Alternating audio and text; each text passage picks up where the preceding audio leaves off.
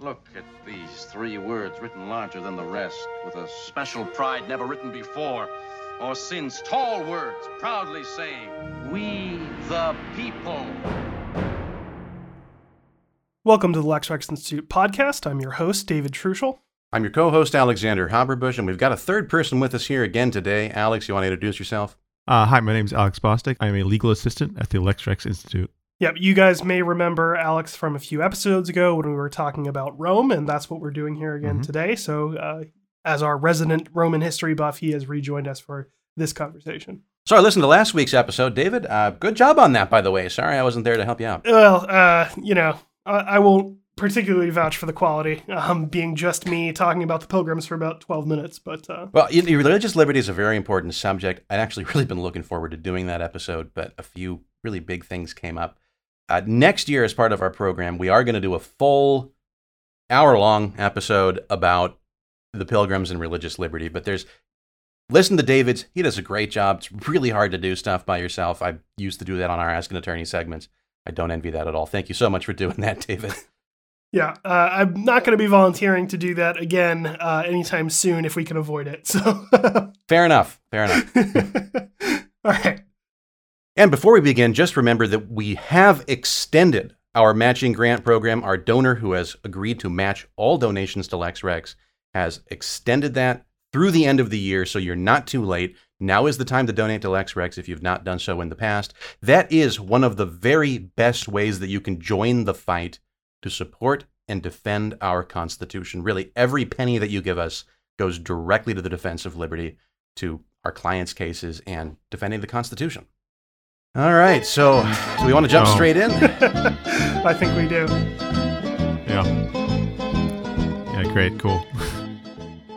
The good old Roman music. Yeah. That's right. Yeah. Mhm. There we go.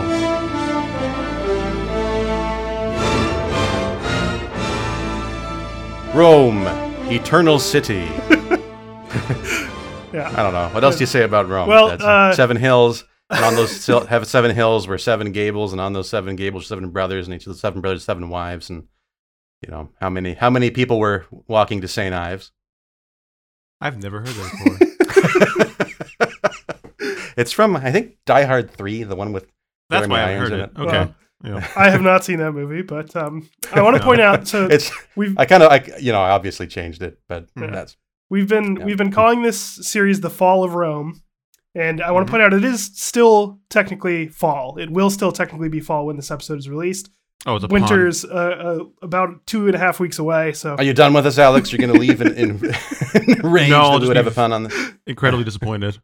I've pointed out that it's a pun several times, and I've also pointed out that despite the fact that I hate puns as well, I came up with it. So uh, really, um, That's you can blame me, and I blame myself. But Okay. It's catchy, that. you know. It's, I think it works. today, though, hmm. we're going to be talking about sort of the very Well, what, what did we cover last time first? So, what do we know about Rome so far? If you've watched our previous episodes or listened to them, since you can't watch them, although I think we're going to be uploading video from now on. Is that right, David? at, at some point at least, and well, we can get into that a bit later after we let Alex go. There are going to be a, a few changes to the format, but at some point, yep. So stay tuned. at some point We're going to let you guys know what season two will be like. We'll be introducing that a little bit later, so stay tuned. But yeah, if you listen to past episodes, what you've learned about Rome so far is Well, the first one we did of these, we covered their voting system and how it's uh, a little convoluted and how some problems with voting is are perennial. ladies of the lake holding forth Excalibur. Not quite. Yeah. You know. Not quite Um, that. Yeah. not, not not quite that opaque, but uh, not not all that Do far. they, off do they take turns as a sort of executive leader for the week? That's closer. But That's closer. That's a lot closer. Yeah. Actually, that is close. the Executive year. leader for the year. Yeah. Of the year. Yeah. but anyway, and in the second episode, which is the first time that we had Alex on to join us, we talked about Mhm. the Gracchi brothers and all the shenanigans they got up to and how they sort of exposed some of the cracks in the system. And today we're going to be talking about how those cracks got a whole lot worse and shattered the Roman Republic. hmm Yeah. So, yeah, you know, sort of abusing, as we mentioned, a lot of ad hoc positions that were created over time in the Roman Constitution. Because remember, no written constitution; it's a constitution of basically tradition and precedent. Right. Um, but because there's a lot of ad hoc positions where the powers are not strictly defined people act sort of at the peripheries of that power, and that exposes weaknesses in the Roman superstructure. And specifically, that happens with the position of Tribune. the tribune, Yeah. right? Tribune of the people Mhm. who were supposed to have veto power. They abuse that veto power. That exposes problems. Everybody gets murdered. Problems dealt with for now. Right. Yeah. But join us next week and we'll see what happens. And now we're at next week. So what happens? well, there are, you know, we're going to be focusing on two periods of civil war. Mm-hmm. 1st which falls in the 80s BC between Gaius Marius and Sulla, who has first names, but no one ever uses them. Correct. And then the second between Julius Caesar and Pompey the Great. Pompey, who also has other names, but again, nobody uses them. He's Pompey the Mhm. Great. For the record, for people who are interested in doing some reading on this, I'm relying for a lot of this material on a book called SPQR by Mary Beard. Hmm. That's a pretty good book. You know, I don't, I don't think everything. You, you put is good. Beard in a bunch of our notes. I thought it might be Charles Beard. I'm glad that it's not. You No. know, he's the, the famous Marxist historian. No, uh, this is Mary Beard. I can't recommend everything about the book, but it's pretty good, and it takes you, you know, through a lot of Roman history in about 500 pages. So it's, you know, it's pretty quick paced. So anyway, if you're interested, if you, you know, you like to read history, you could do worse than that. Again, SPQR is the name of the book. Stands for the Senate and People of Rome, but in Latin, and I'm not going to try to uh, to give you that exact phrase in Latin. But uh, anyway, one of the things that I, I think really sort of begins to spell the end of the Roman Republic is the way they dealt with or really failed to deal with changes to to their military system. We Hmm. talked about in the last episode we did on Rome how they had property requirements for military service. You know, you had so Mhm. much land, you were this kind of soldier. You have more land, you're this kind of soldier, and so on. Right. Problem was there were fewer and fewer people with enough property to qualify for military service. Mhm. Rome is ever more interested in fighting foreign wars. And wait. So you had to own land to be in the army? Is that what you're No. saying? You had to be sufficiently wealthy, um, which at the time and almost until basically Industrial Revolution. That's the only way you co- would have had those assets. Yeah, exactly. Yeah, I don't think it was Maybe a few people in Rome proper, but not very. Right. Right. Yeah. so, yeah, but for all intents and purposes, yes, you needed to own land. Even to be like a common foot soldier. That's, Yeah, because you had to initially. uh, Uh, the initial rule was you had to pay for your own arms, Exactly. so there has a minimum wealth requirement I in order to be able to afford them. right. So- And Okay. this as this is becoming increasingly difficult. This is Republican Rome, right? Yes. I mean, this is part of one of the reasons why Imperial Rome is the power that it is. is They don't have this requirement anymore. Yeah. Yeah, it's early and mid Republican Rome, right? Yeah. Well, and that that's where they talk about the Marian reforms of the military. That's Gaius Mhm. Marius, who I mentioned a minute ago. He changed this. Not different from the Maid Marian from Robin Hood. yes, for those of quite you different. Who are wondering. Um, he's not a fox, different. but well, that's debatable.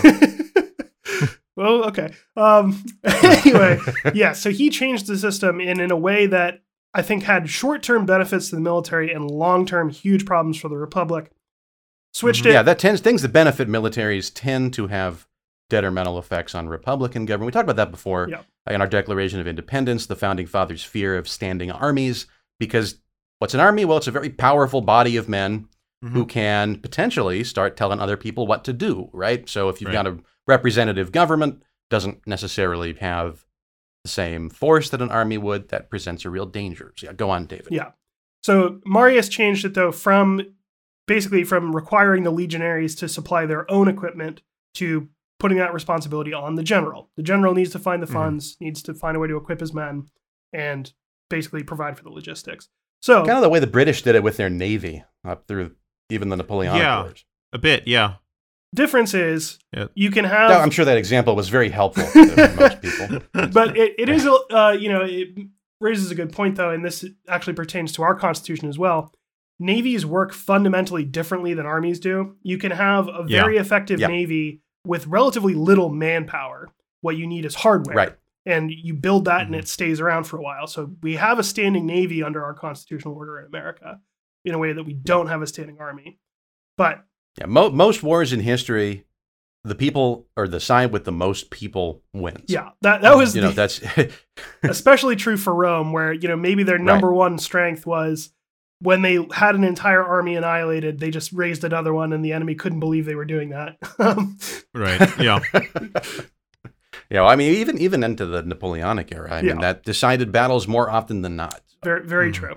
And you know, the Marian reforms, among other things, because they also changed the way the army was organized in a way that made it more effective and so on. But the probably the main thing was suddenly you can actually make use of all the manpower that you have. Right. But Who pays for the swords? The government. Oh, and Right. Yeah. more particularly the which means me. I pay for it, right? Uh huh. and more particularly the one actually paying it out, the one actually, you know, hmm directly administering all of it is the general himself. And that's Right. that becomes a real problem. And that's another thing that the US Constitution sort of exists to fix, uh, you know, insofar as it deals with the military. Right, because who funds the military and constitutional government? House of Representatives, Right. right? That's Right. same people that fund everything else. Yeah. Right. And you've separated under the US system funding from command. So Right. the president, And they also they also can't fund it indefinitely. Right. They can only fund it for limited periods of time, and it has to be renewed. Yeah. Right.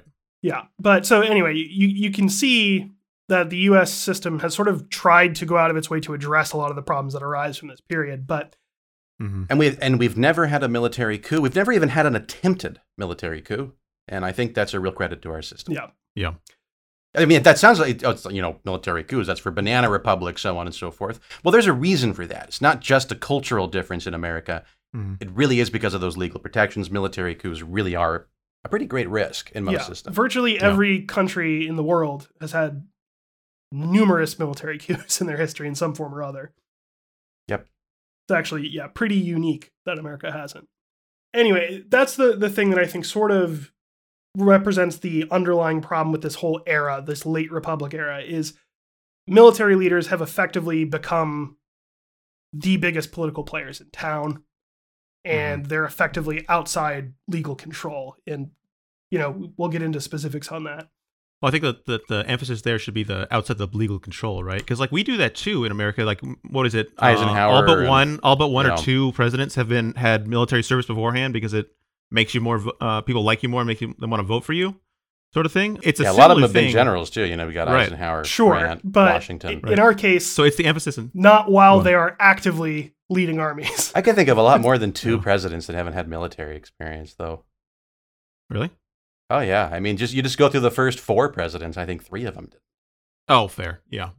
yeah, it, it was a. Yeah. There reached a. I, I mean, I haven't gone through the rest of them mentally yet, but just now, you know, it's a lot Yeah. of them that have. I think it was Fair. something like everyone in the 20th century until Clinton had. yeah, but- 20th century that that Yeah, so- I was did sort of change. Yeah. Yeah. But and th- that's the. Wait, did, did FDR have military experience? Yes, he did. He I did think actually. he did. Yeah. But In the Navy, right? Navy, right? Yep. Yeah. But uh, the big difference there, though, is that you can't be at the head of an army while you're the pre. Well, you could, I guess, in theory. Generally speaking, you couldn't be a general and a politician at the same time in the American system, Right. which is not true Right. of Rome at all. Mm-mm. So, all right, what do we want to say about Marius? I guess. Oh, a whole lot. Okay. So Marius kind of. Uh, so we talked about uh, Gracchus last time about how he tried to fix a problem, and in so doing, he had a lot of bad solutions that had even worse responses, and it kind of helped fray or show the problems with the system, right? Yeah. Right. So, you Um, know, well, it's the classic quote: "If the government, if you think the problems we create are bad, just wait till you see our solutions." Yeah. Well, for, uh, uh, first of all, it's this is a little bit of more of just a factoid, but Marius's first term in office was the year after Gaius Gracchus died. So he was living throughout all that stuff and probably very clearly taking a bit of, bit of notes because throughout his career, his main ploys seem to be get really famous on the backs of someone else's work and then use the army in order to uh, leverage more influence and fame. So the first time he had he became consul, it's because he was fighting under another general in um, Africa. He got permission to leave, went straight to Rome, and then claimed all of the credit for anything the other general did, and said that he should be in charge instead. So then they voted him consul.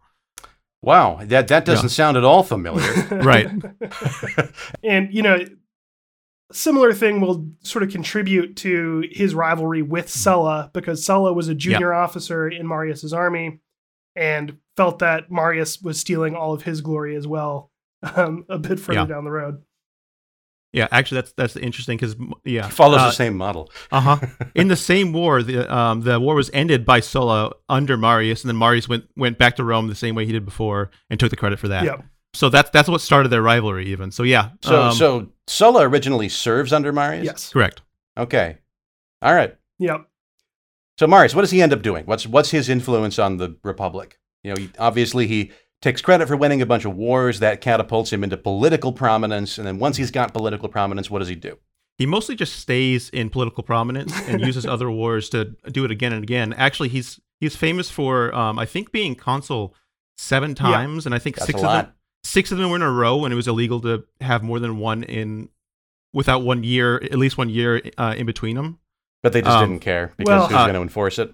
Because he because he kept using political influence. I think David has. Um, yeah, you know, w- one of the things that went along with that was he kept telling this story about how, as a child, he found an eagle's nest with seven eggs in it, and eagles Oh, normally yeah. only have, I think, one or two eggs in a clutch, and so it was like Right. this is clearly some And kind on of these seven hills were seven eggs. yeah, And some kind of symbolism that the gods had chosen him to be consul seven times, and that was apparently convincing to some people.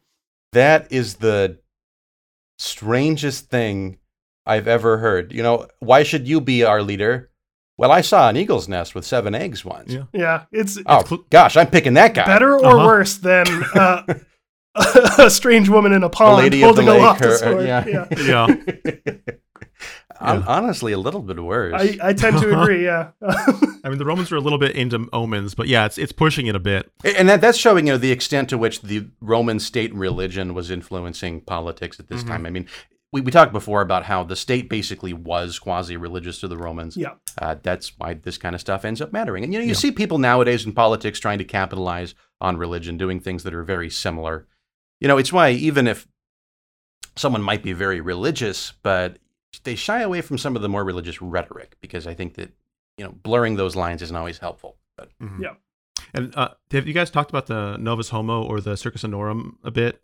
no, Oh, okay. So briefly, because th- that this is what this matters in why Marius and Sulla kind of butted heads so much is Mhm. that uh, Novus uh, Homo just means new man. So it's poor people that are rising up through the rank, ranks and beco- and taking uh, jobs that patricians and i.e. nobles usually had. Marius is one of those guys. So a lot of old families were mad at him for that.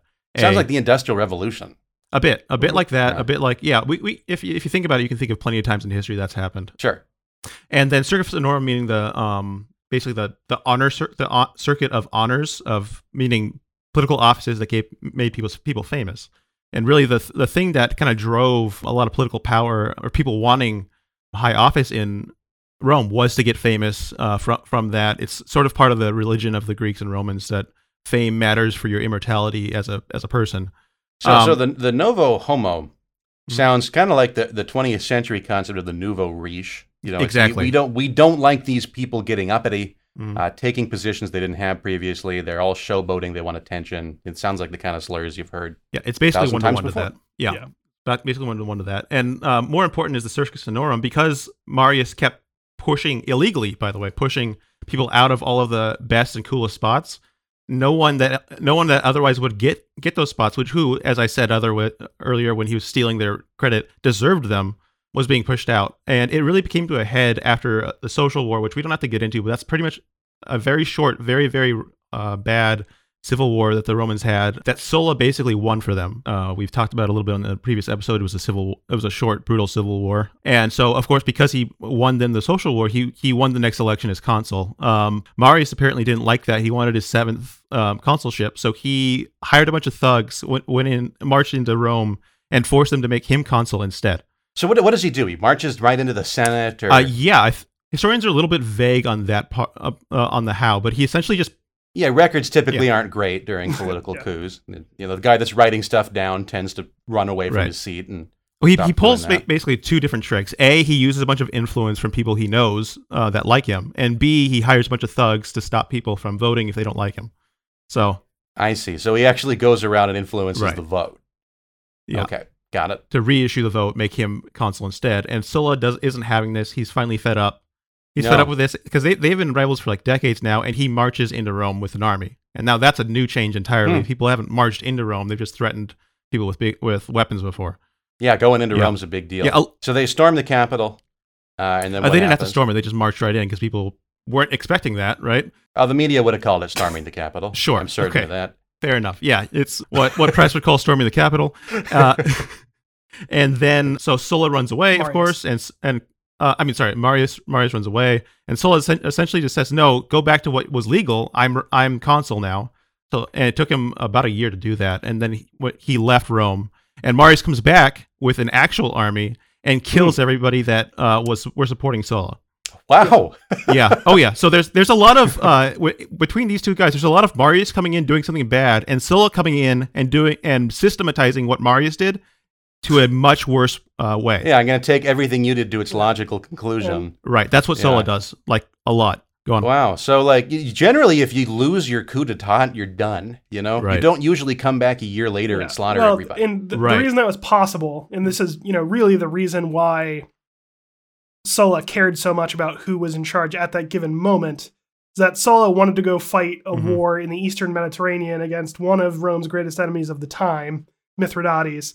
Correct. Uh, which you know that took a while to resolve, and then he comes back and finds, oh, all of my friends have been killed, basically. Um, yes. wow. And by the way, I, I want to point out something interesting about that. Actually, is that the when like like David said, it took like three, four, maybe even five years for uh, Sulla to do that in the East. And that that whole time Marius was busy. He uh, he obviously killed the people and said, "Okay, we're going to send armies after Sulla." The armies marched over to Sulla. All the soldiers said, "You're the legal one, not Marius," and then they killed their officers and Sulla. Because wow. when it comes down to it, the people actually do want law. Yeah. They do want what's legal. Yeah. That's we, we know when we don't follow the established forms, protocols, and procedures. I mean, that that's part of the Roman imperial cult was Mhm. showing the importance of Roman traditions and institutions. exactly. because that kind of thing I think is naturally appealing to people. That's what may that's what gives government power legitimacy is the fact that it's grounded in some kind of law. When that goes awry, I think you're absolutely right. People don't like it. Yeah. And you know, we we've seen we don't need to get too much into that today, but we've No. seen our share of current events where groups of people have not liked it that established forms and protocols, you know, legal protocols for transition of power have not been followed. right. The consequences have not been great. Right, that's exactly the point I was making. Right, yeah. So Sulla finally comes back, kicks Marius out, and I think he kills him. I think Marius dies at this point. Marius uh, Marius actually died shortly after Sulla left for the East. I I know this because I Oh, was that's just reading right. about this. He was an old man by this point already. He dies Yeah. shortly after. His son and some of his you know associates have been Right. running things in the meantime. And Yeah. yeah, but anyway, yeah, and like I said, Marius does one thing bad. Sulla finds a way to systematize it and bring it to a logical conclusion. When he gets back, first thing he does is does is what's called a proscription. So he makes a list. Of, I think nine thousand names. Anyone whose name is on that list, if you turn them into the government for execution, you get to keep their money. Yeah. oh wow. Okay. Yeah. That's sort of the worst kind of a bill of attainder. uh-huh. Right, yeah. And uh, Yeah. fu- fun Well, and fact. I bet they have a lot of money. These probably aren't poor Uh-huh. people that are on this list. Yes, Yeah. and and so you know, on that front, turns out it's pretty easy to bribe someone to add names to that list if you happen Correct. to think they've got some Yeah. property you want. But Yeah. also, fun Uh-huh. fact: a teenage Julius Caesar was on that list until Yeah, someone got away. persuaded Sulla to take him off it, which he did very reluctantly. Boy, that Yeah. was a that was a mistake. I bet that guy wouldn't live down. Who persuaded him to take him off? I don't remember, or I don't actually don't even remember if we know. But Alex, you might have uh, If a if we memory. know, I think I think it was a, a cousin that um, Sulla didn't want to kill, uh, a cousin of Julius Caesar uh, that okay. Sulla didn't want to kill. So then uh, Sulla said, "Okay, fine, I won't do it." Yeah, but Yeah. Uh, anyways, the last thing that matters for Sulla, uh, actually, two points. Uh, finally, So, is that so, so just to be clear, Sulla Yeah. takes power, you know, Mhm. takes it basically Mhm. because it- it's been challenged, disputed in a way that's not legitimate. So when he gets back to Rome, he does a crackdown where he usurps power he doesn't necessarily have, even Yes. though he's been validly elected. Yeah. Uh, and then, so you know, legitimately in office, but not legitimately exercising this power to kill all of his political opponents. Basically, I'm going to prevent this kind of a coup from happening again. yeah, sort of, yeah. That, that a lot of this sounds familiar, guys. Mm-hmm.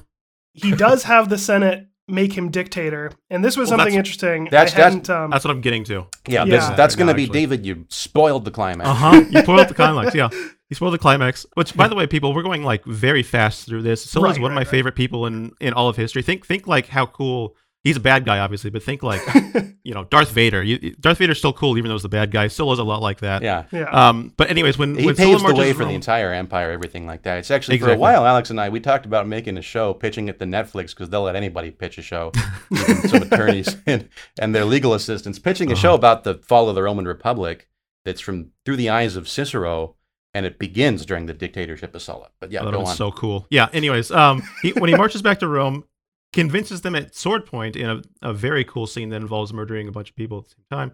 Won't get into that. Um, murdering a bunch of uh, prisoners of war. He he convinces them to make him dictator, but he doesn't make them make him dictator the normal Roman office. I assume you guys have talked about that before. A He bit. He makes them- mentioned that dictator was an official office. it's a under six Roman month it's a six Yeah. month office that where you can do whatever you want, and after the six months, you are not civilly liable for anything you did in it.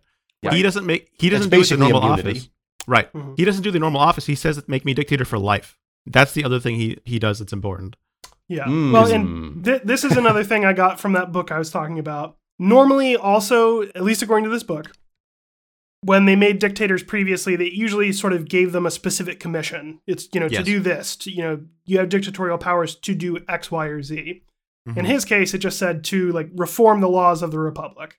It, it was Um, basically so dictatorship was basically an authorizing order Right. From the Hmm. Senate that would allow you to accomplish a certain task, exercising the authority of the Senate and the people of Rome. Right. So rather than Yeah. just acting as consul, you'd be acting on behalf of the entire Senate and people of Rome. So you had powers that were in excess of those usually exercised by the consul within the power delegated to you by the Senate. So it had to have some kind of intelligible principle, kind of like delegation of congressional authority to the executive now.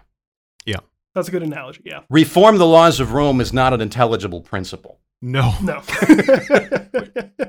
It's- an intelligible principle is like create a system of national parks or like you know regulate clean air quality to make sure that people have breathable air like that Yeah. sort of thing Yeah. not uh, in, in Reform the the case of the, of the Rome. most famous Roman dictator, who was Cincinnatus, it would, you know, win the war for us. Um, Right. You know, take I think take that was usually where it was used because Yeah. because we as we mentioned before the civilian and the military power overlap in Rome so consul is oftentimes directing the activities of the military and you don't want his hands to be tied in doing that Hmm. So dictatorship kind of exists as a way to facilitate more military flexibility.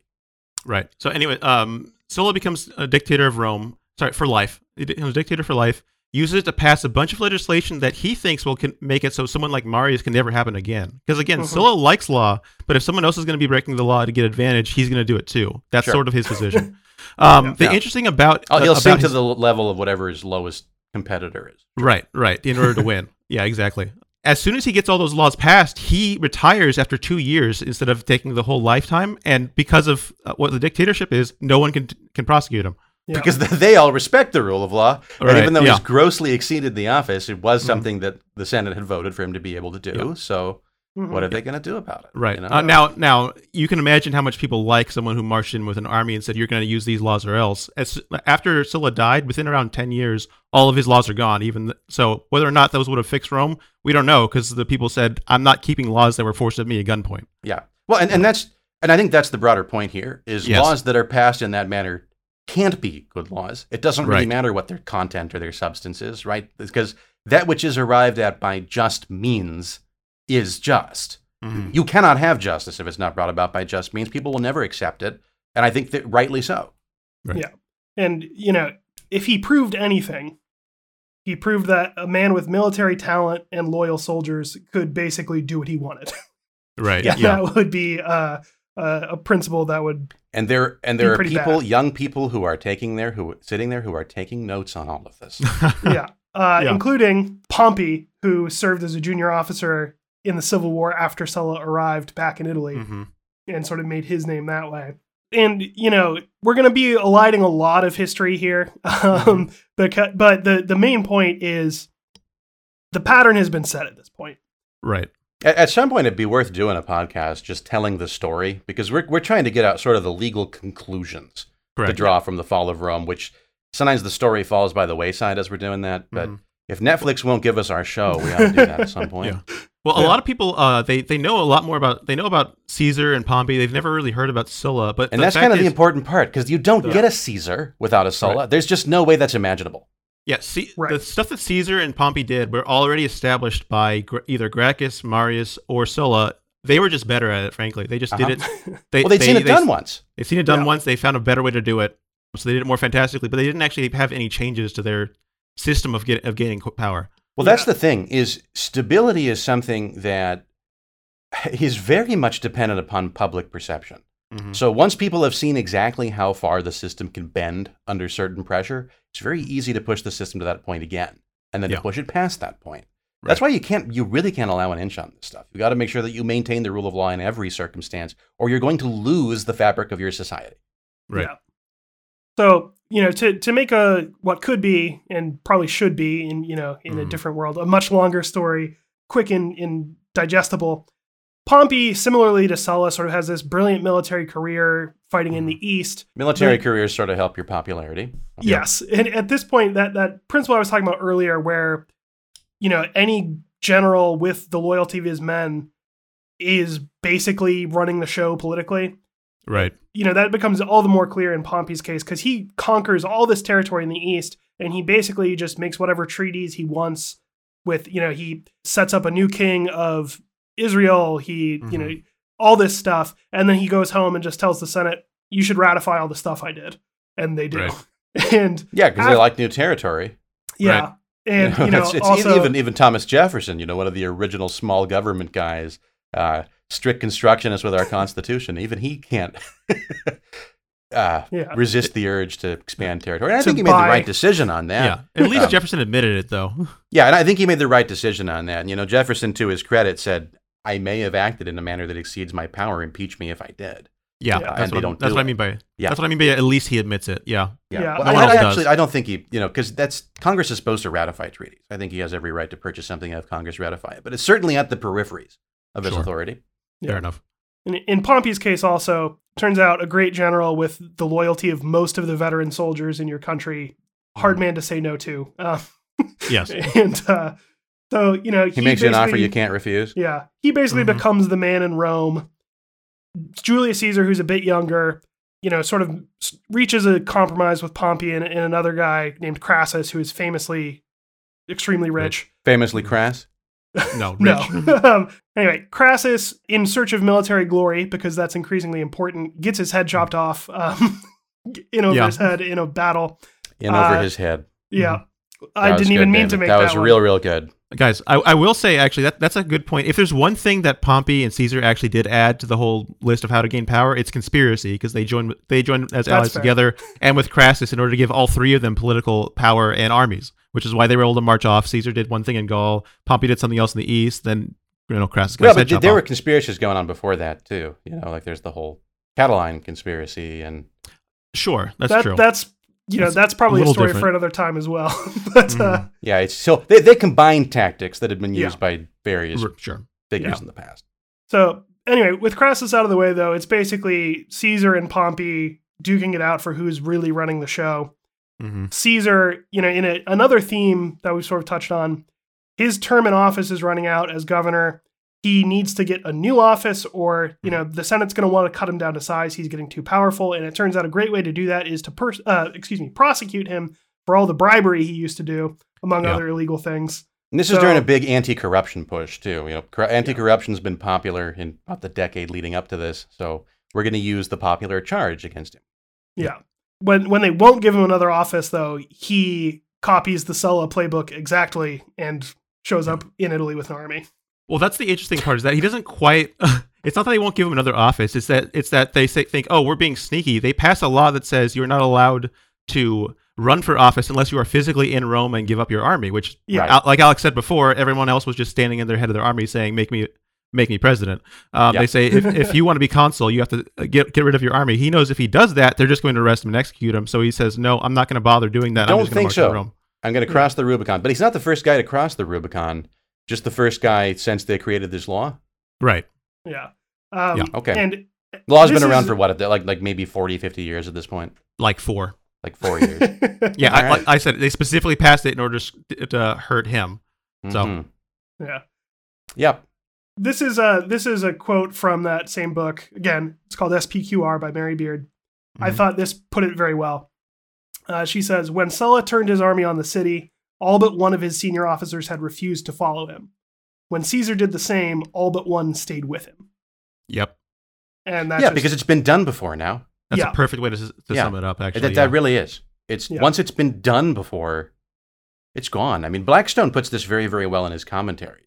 You, you can, t- even in legal interpretation, you can point to traditional interpretation of something, you can point to established practice, but it only takes once for that practice not to have been followed for that whole argument to break down.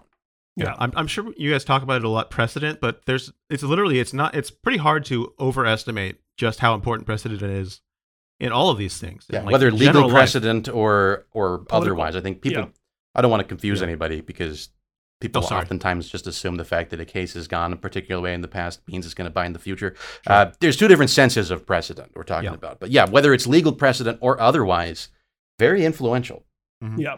And, and not, you know, we're talking. This is grounded in human psychology. I think the importance of precedent, but Yeah. I think there's good reason why precedent's very influential. You know, the, one of the very most important things for the law to do is to establish patterns and norms uh, for regularity in human interaction. We want things to work the same way tomorrow that they work today. Yeah. Yeah. You need precedent to do that. Yeah, Yeah. and Julius Caesar, you know, obviously we all know he's assassinated, and Yeah. He, he- again, he's he's made dictator, yeah, and then again for life. a whole lot more. Um, Again for life, yeah. It's Yeah. The famous scene in um in the Shakespeare play where Mm-hmm. he refuses the laurel three times, then he takes it. mhm. Yeah.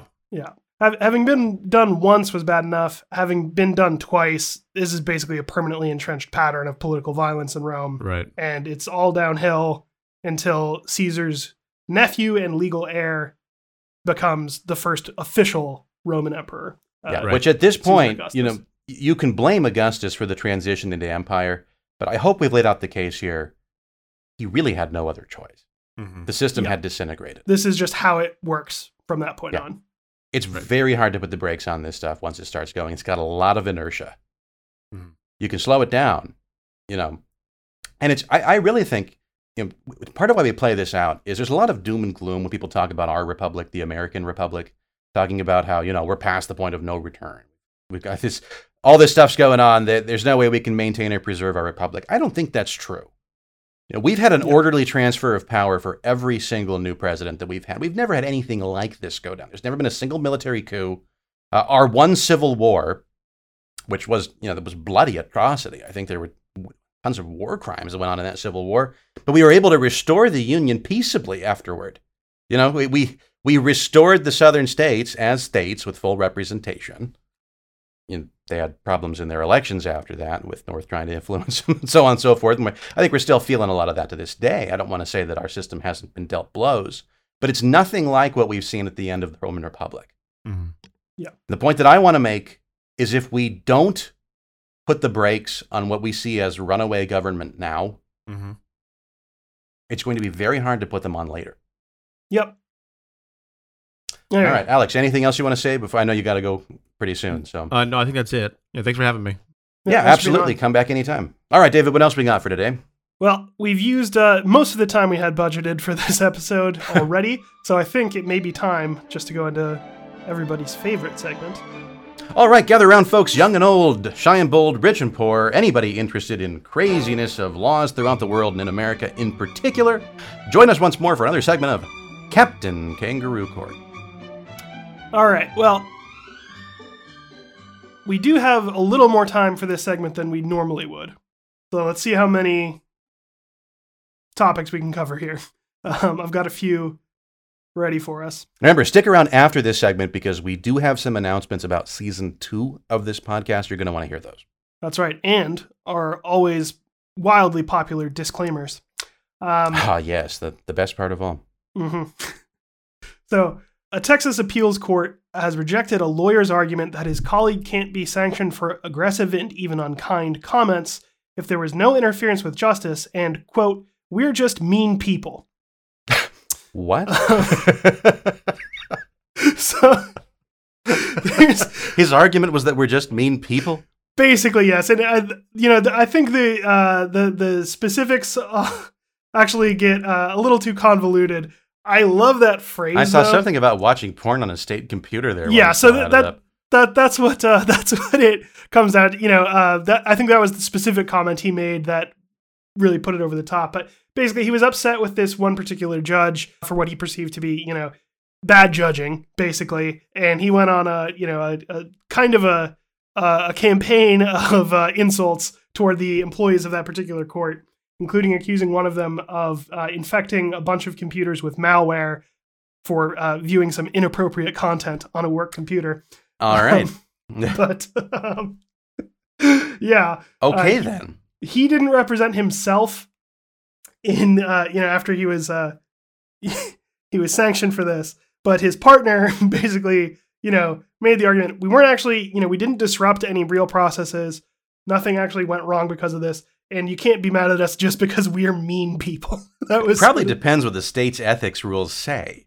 I think it, it, that's probably a good bet. Um, You know, the, lots of states have rules of decorum that lawyers are supposed to Yeah. follow, whether or not it- it interferes with justice. it reminds me there is this is almost an exact parallel with a joke uh, by the comedian John Mulaney, who you know says he used to have a drinking problem, so he quit drinking, but he regretted that that deprived him of the best excuse that he had because he could no longer say "I'm sorry, I drank too much last night." He could only say "I'm sorry, I'm mean and loud." yeah, pretty much. anyway, so next for Captain Kangaroo Court, got another headline. Judge observes that suspect in anti Semitic attack, quote, has removed his pants to show the court his backside. Uh And huh. You may. Is that so? He said, for the record, please let the record reflect that the that the witness has removed his pants to show his backside. I suppose. S- something like that. Uh, well, it she because uh, it- it's Judge Regina Thomas, evidently, and you may be wondering exactly why anyone would feel compelled to say this out loud. Turns out it's because it was a, a, a remote hearing happening by Zoom. Ah, Um, well, either way, but- you'd want it on the record. So Yes, that's important testimony. yeah. So uh, evidently, this guy, while you know, presumably standing in front of a computer, flip quote flipped the bird, turned around, and mooned the camera, according to the Detroit Free Press. Um, then right, the then. judge, so the judge said he has now removed his pants to show the court his backside. I'm putting him in a waiting room, and then remarked, Hmm. I don't know why anyone would think it's appropriate for them to pull the, their pants down and show the court they're behind. Uh, he which- probably didn't think that it was appropriate. He probably thought that it was an insult. yeah, And that was probably the intent there. And you probably could have found him in contempt for that. That seems like directly contemptuous of the court. you'd, so- you'd think uh, in a in a very uh, colloquial sense, in addition to the legal sense. Yes. I believe you could regard that as a display of contempt for I believe you could, David. Mhm. All right, Um, moving on. We're going through these rapid fire. Next up, nicotine addiction costs vaping trial lawyer more than twenty one hundred dollars. Is everything just going to be disciplinary stuff now, David? Well, the next one, the next one may have a bit more substance for you. Um, we'll be able to get into uh, a bit of detail about what does and does not constitute a frivolous lawsuit. But So when the judge told him to stop vaping in the courtroom, he just wouldn't do it, or what? well, here's the interesting thing: they didn't know he was vaping at the time. They discovered him vaping on the security tapes, and Ah. so this what I find really interesting is that they, you know, this fine he was ordered to pay, broken down, you know, they itemize it for us in this article. $300 for each day that he was vaping in the courtroom, which that's 6 days, so 1800.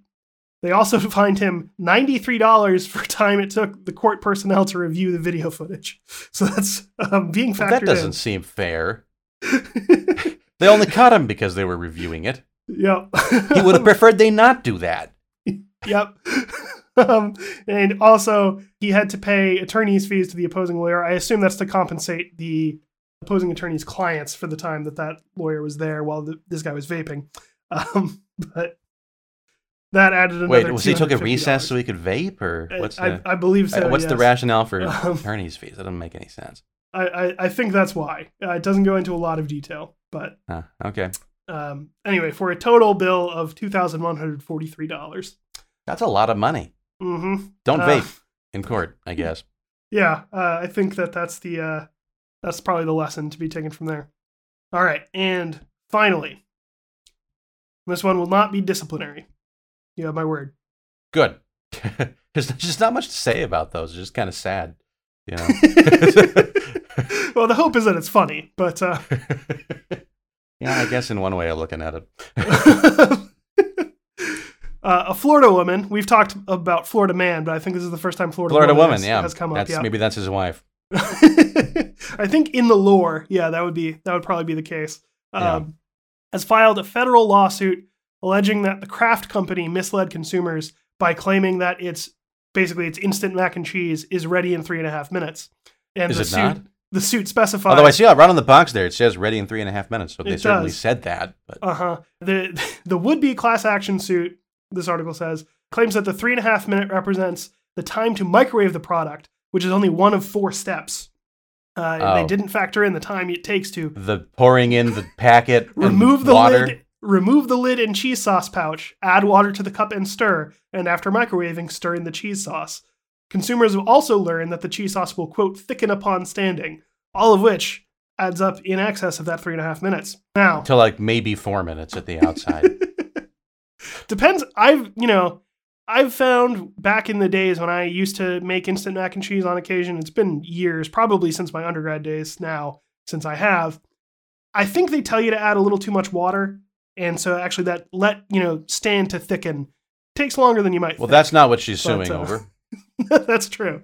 That's, um, Now, she's not suing over incorrect instructions. She's suing over the amount of time it takes. yeah, maybe all I'm saying is maybe if they told you to use less water, that you know thickening process. You know, would be I, I quicker, hate to but- admit this. I really hate to admit this, Mhm. but she is right. Like That it's was- not ready in three and a half minutes. That was my question. So, you know, Kraft probably predictably is claiming that this is a frivolous lawsuit. The What- problem, you know- and it's you know, it, it it it kind of is because like, what's the difference between three and a half minutes and four minutes, or four and a half at the outside? But it says three and a half minutes. Yeah, yeah. So, you know, is there enough to go on here? I'm not going to say is there enough to win the case because obviously, I think there's know, enough to win the case. I th- I think it's a pretty clear breach of contract. hmm, fascinating. So you, You know, that, down. that's an implied contract when you buy the mac and cheese, is that it's ready in three and a half minutes, but it in fact isn't. yeah. All and, right, and so- I think the strongest argument there is the let it sit to thicken part of it because, you know, presumably you could do the rest of that. I don't think there's any way conceivably that a human being could do it, but you could do it like in the, in the blink of an eye if you were yeah, one like of those a, superheroes that goes a, super a negligible amount of time. Right. Certainly, you know, if you've got quick enough reflexes, sure. The only required time there is the three and a half minutes, but if it says let sit to thicken, yeah, even if that's for a matter of seconds, the task can't physically, I'm not even talking physically possible here, but it can't even conceivably be completed in three and a half minutes because the let sit to thicken is not something it's doing while in the microwave. So yeah. I was I was curious whether they have an asterisk or something next to the ready in three and a half minutes, and it does not They do look not. like they do on that packaging. So no, You it doesn't even uh, say ready three and a half, you know, you could say like hot in three and a half minutes or, Yeah, or cooks in three and a half minutes, maybe. yeah, um, it doesn't hmm. say that. So uh, you're telling me that you are on Florida woman's side on this one? I don't want to be. I wouldn't take I wouldn't take the case. I think it's really stupid. I think it's really stupid. but there's you're telling me there's something there though. but I don't yeah, she seems right. Yeah, that's you know these are the the things that we do this for. This is you know this is why Captain Kangaroo Court exists to see if we can generate some some new legal questions. Yeah, you know, if, if I were the attorney on the opposing side of that, if I were the attorney for, for Velveeta or Kraft, I guess owns Crafty Velveeta, as the parent parent company. Yeah, I, I would say that food preparation is you know, commonly and colloquially like that's the term that's used to refer to cooking something. Uh, Any Mhm. reasonable person reading this would understand that we're referring to the cooking time here. I'm not actually convinced by that though, yeah. because it says ready in three min- three and a half minutes. See, this is this is the hard hitting reporting on legal news that we do here. you know, if, if a statute said something like that, that would you'd have to interpret it by what it said. I, I think it's fair if the same standards apply to contracts. I, I hope she, so. I've said before, damages are separate from liability. Kraft may be liable here. I think she gets like a penny in damage. yeah.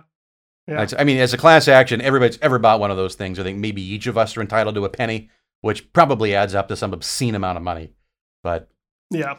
You know, Very that's, possibly, I, I don't but- think there's any damages here because the difference between three and a half minutes and four and a half minutes at the outside. I guess if you if you have a really high billable hourly rate, say you bill thousand dollars an hour, what is that? What's a minute of your time worth, David? Uh, Thousand divided by sixty. somewhere around thirty. Thirty bucks. Yeah, I think. Oh, that's right? way too much. I could be doing way too much for here. this lawsuit. All right, I, 16 and two thirds. So I, I roughly doubled it. That's still actually, way but, too uh, much. Way too much. That's well, don't you know, I think what, what one thing to bear in mind is if the added if they're making is- this at all, they they've valued their time at whatever the price of this mac and cheese is. So yeah. well, and, and you know, if the added time is mostly time that it's just sitting there, you can go do other stuff while that happens. You don't actually need to be, you know. what if it makes you a minute late for an appointment? Now that everything's on Zoom, that's actually conceivable. You know, it's you might budget three and a half. Why am I making this lady's case for? I, I don't think it's a good case. I don't think she should have brought it. Yeah, maybe they technically are liable. That's anyway, I think I think that's it for Captain Kangaroo Court, though. all right. Okay, so thanks again, folks. Once, the once again, everybody's learned about our eccentricities and crazy ideas in our law, even crazy lawsuits about mac and cheese. So join us once again next week, or really probably next year, for Captain Kangaroo Court. All right, so finally, the segment you guys have been waiting for this whole episode announcements about next year's season. Yeah. So first off, this is going to be the last episode for this year. What we're going to be calling season one of the podcast. Yeah, you guys don't need legal news through Christmas, Christmas season, Yeah. whatever other holidays you celebrate. That's you can go do that stuff with your family. You don't need legal news. Yeah. And we expect to be back sometime around February. There's also going to be some Part changes. of that's to accommodate my my court calendar as well. I've got a lot of trials coming up in January, right back to back. And if you know lawyers, they don't like doing other stuff while they're in trial. Yeah. So rather And- than find a stand-in, we've decided to just delay the new season. So Yeah. It's more anticipation, right? So you guys are going to have to wait on the edge of your seats for our first episode. Do we know the topic of that first episode yet, David? uh, I don't think we're ready to reveal that uh, at this time. Ooh, exciting. All right, so you guys are going to have to wait to get that information coming up. yeah, but it will be. You know, we're we're going to be focusing more on political philosophy, sort of fundamental things to do with the American system, with other systems by contrast. Less Yeah. sort of news oriented, less topically oriented. Yeah, so we, we've been told our most popular segments, well, I guess our most popular segment overall was the French, what, what did we call that one? The, The summer of the revolution. the Summer of the Revolution. Yeah, yeah. I- that was very, very popular. So we're going to be doing a lot more content like that. Things where we actually look at, yeah, how does this really work when you get down and look at it? Yeah. Yeah, and, and the other thing is we are going to announce subjects ahead of time. So probably a week prior to each podcast, we'll be telling you what the subject is so that you can look forward to and you can know whether it's one that you care about, one that you want to listen to. And because they're going to be more broadly philosophical and less based on news, although we will, don't worry, we'll still be recapping legal news. You'll still know what's happening in the Supreme Court, still know all of that. But the focus is just going to be this more structural, philosophical bent. But because of that, I think they're going to be a little bit more timeless. So if you miss an episode or two, don't worry about it. You can listen to the ones that have things you care about. Also, as we mentioned in passing, we are, planning to make more content from the podcast available as video, so you can check that out on our YouTube channel once we reboot for season two. It's going to be great. I'm really excited for it. We want we're yeah, look, looking forward to season two. If you enjoyed season one of this podcast, I think you'll like season two even more. If you didn't like season one, you'll still like season two. I promise it. There's a satisfaction guaranteed. In fact, every penny you paid for this podcast will be returned to you if you don't like season two. I just pray that we never switch to a a four pay model in the future. Yeah, then I can't say stuff like that. right. Yeah, but if you know if you liked it, recommend it to your friends. Anybody that you know, you talked to that guy last week. He just didn't know the first thing about the Constitution. Teach him better. Tell him about our podcast. Send him to us. Yeah. and tell him about our matching grant that continues to the end of the year. yeah. Thank you. All right. And with that, as we also promised, our most popular segment, our disclaimers. Here you go, folks. Please note that nothing in this podcast constitutes legal advice, and all of the opinions expressed are the opinions of the individuals expressing them, not necessarily the opinions of the Lex Rex Institute. The Lex Rex Institute is a nonprofit constitutional advocacy organization. If you'd like to learn a bit more about our organization's activities or make a donation, please visit our website, www.lexrex.org.